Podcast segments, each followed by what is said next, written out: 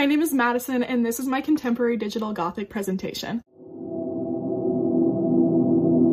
My topic was women in the Gothic and how women have traditionally been left out of both older and newer literature, specifically the Gothic. Um, I would argue that all literature has been excluding women for a very long time, but the Gothic is something that women are very, like, who doesn't relate to the Gothic and then women are still left out of it. It's just something that I thought was very important and I wanted to research a little bit more.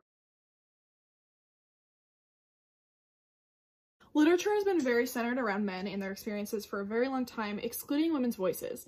When literature is focused on women, it is seen as a feminist or progressive, as if women are equal, or them being equal is something of the, of the future and progressive. Women have habitually been background characters and placeholders in literature. Rather than people, they are written as mothers, wives, sisters, victims, anything. They just are never written as people the same way that men are. Men do not have anything to prove in stories. They're just characters and women more often than not have something to prove every time that they're a main character in a story. In recent years, this has begun to change, mirroring the change in society's views on women. Many popular authors are women who see the negative influence of excluding women's perspectives and opinions in literature. This has caused a division between traditional and contemporary Gothic literature when it comes to women's roles in the Gothic, where traditional Gothic literature is dependent on women being victims or placeholders, and contemporary Gothic literature has begun to exclude women as main characters. In older writing, the excuse exists that people genuinely thought different things about women than they do now. Today, there's really no excuse to exclude women from literature, but it does still happen. One of the most well-known traditional Gothic stories is Dracula.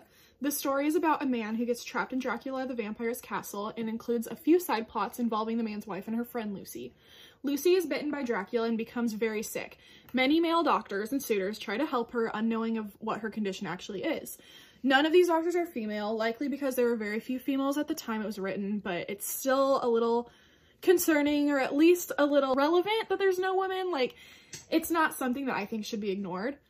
These male doctors find a cure for Lucy, of course. The cure is garlic. However, Lucy's mom, who is written as a careless and clueless woman, throws away the garlic without knowing its healing effects. Of course, all of the men conclude that the woman doesn't know what she's doing and that the woman shouldn't have interfered with the man's cures. Um, Lucy dies later, and the only other female main character, Mina, helps her husband to destroy Dracula. While her husband performs the difficult tasks necessary to defeat the vampires, Mina helps another male doctor to do less important tasks. Later, Dracula enters the asylum where they're staying and preys upon Mina, turning her into just another victim. By the end, all of the main five women in the story have become victims of Dracula, while all of the men in the story are heroes. Aside from the overall plot of Dracula kind of being a little sexist, um, it leans towards men being saviors and women being victims pretty heavily. There are many specific instances in the book where men are described um, as worthless without their beauty. In one section, the men describe Lucy's transformation into a vampire as upsetting, mainly because of her lack of beauty. Her once pure, gentle orbs were no longer beautiful, causing the men's love to turn into hate and loathing. Um, this quote was pulled directly from the book, where the men consistently say that Lucy has lost all of the good parts of her without her beauty. Lucy's worth came from her purity and chastity. And now, as a vampire, she's no longer an innocent woman, causing the men to lose interest in her as a person.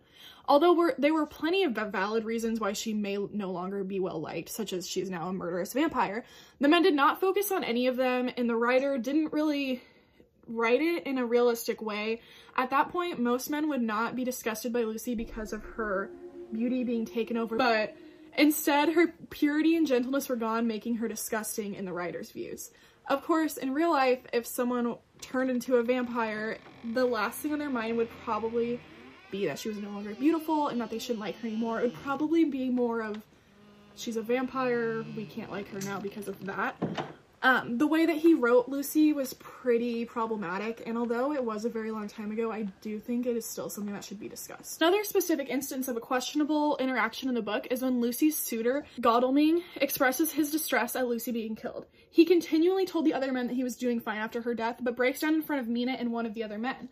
The other man leaves the room, upset that he had to see Godalming cry. Although men um, showing emotions is a traditionally, like, taboo thing, if someone just lost their fiance, very I would not think that most men would um, leave the room because they were upset that they saw their friend cry. I would think that most men would comfort their friend, they would be at least a little sympathetic. Instead, they were written as completely careless, emotionless machines, and the women were written as something that could comfort him and make him feel better. This perpetuates the idea that emotional vulnerability is something that should be exclusively shared between women. Mina writes in her journal later that there is something in women's nature that makes a man break down before her without it feeling derogatory to his manhood. Although many people may have believed this at the time, it just isn't true. This generalization causes women in literature to be seen as supporting characters, as they are only there to fulfill a certain role in the story that can't be filled by a man. After they complete the role, the men in the story are able to get back on track and solve problems.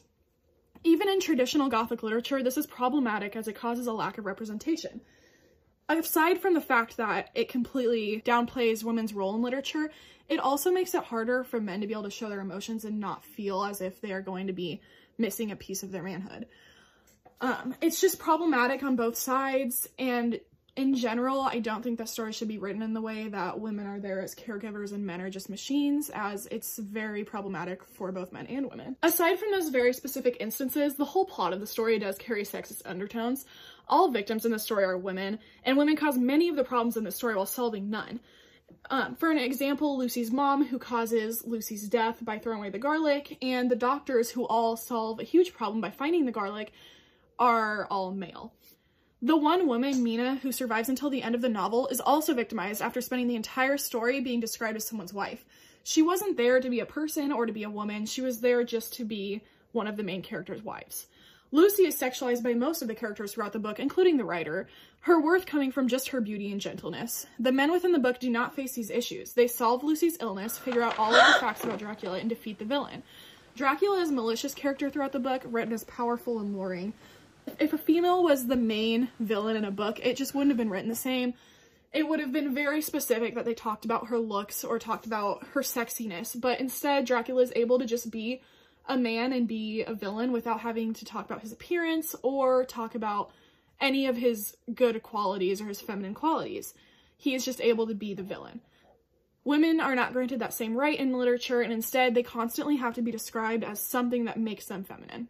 This isn't to say that Dracula wasn't an amazing piece of work or that it shouldn't be celebrated. It is more to show that women have continuously been put down in literature through microaggressions since literature has been written. These descriptions of the mainstream vampire character have been ridiculed in recent years, specifically for the depiction of medieval notions of masculinity being one of the core features that are used to depict the vampire.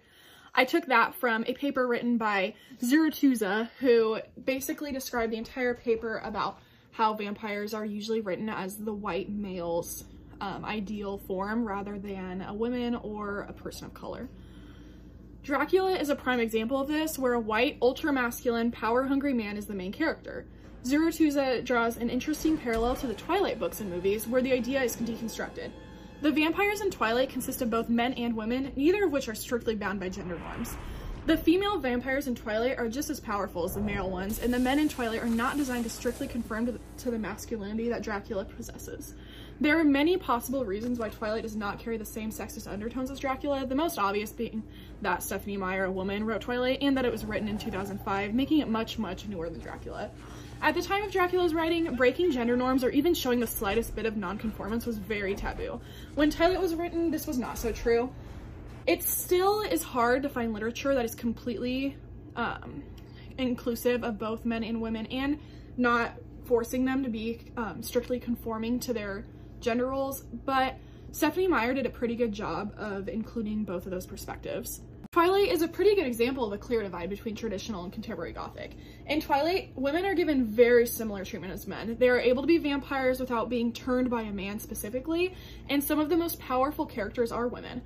Although the main character, Bella, is sometimes given the typical treatment that women are given in books, she is sometimes seen as weak and unknowledgeable by the other characters. However, this seems to be more just because she is a human rather than a vampire. Um, and I don't think this has much to do with her being women.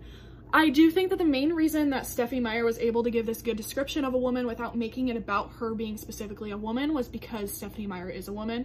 And she did a very good job of portraying a woman's perspective in Twilight without making it just about her being a woman and a girlfriend and a wife. Instead, she writes Bella in a way that portrays her as a person with set-in-it thoughts and her own experiences. This is something that Dracula was missing from a female's perspective. In newer literature, especially Gothic stories written by women, the idea of a woman's place in literature has been directly challenged. An example of a short story in which the sexist ideas of literature are being challenged is The Husband Stitch by Carmen Maria Machado. The woman in The Husband Stitch is the main character, who is victimized by her husband throughout the story. Although she is victimized in the story and is treated like a victim, it is more in a way to show how women are truly treated in society and in literature rather than in a way to downplay a woman's experiences and perspectives. Because it was written by a woman, it does not feel sexist to write her as specifically a victim and a wife and a mother. It's written in a way that is meant to um, call out these perspectives that many people have.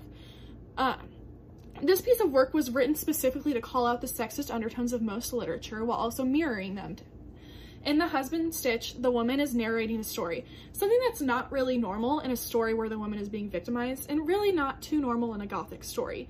Most Gothic stories, even if they do include a woman's perspective from a first-hand point of view, um, they still include a, um, a man's perspective in other chapters.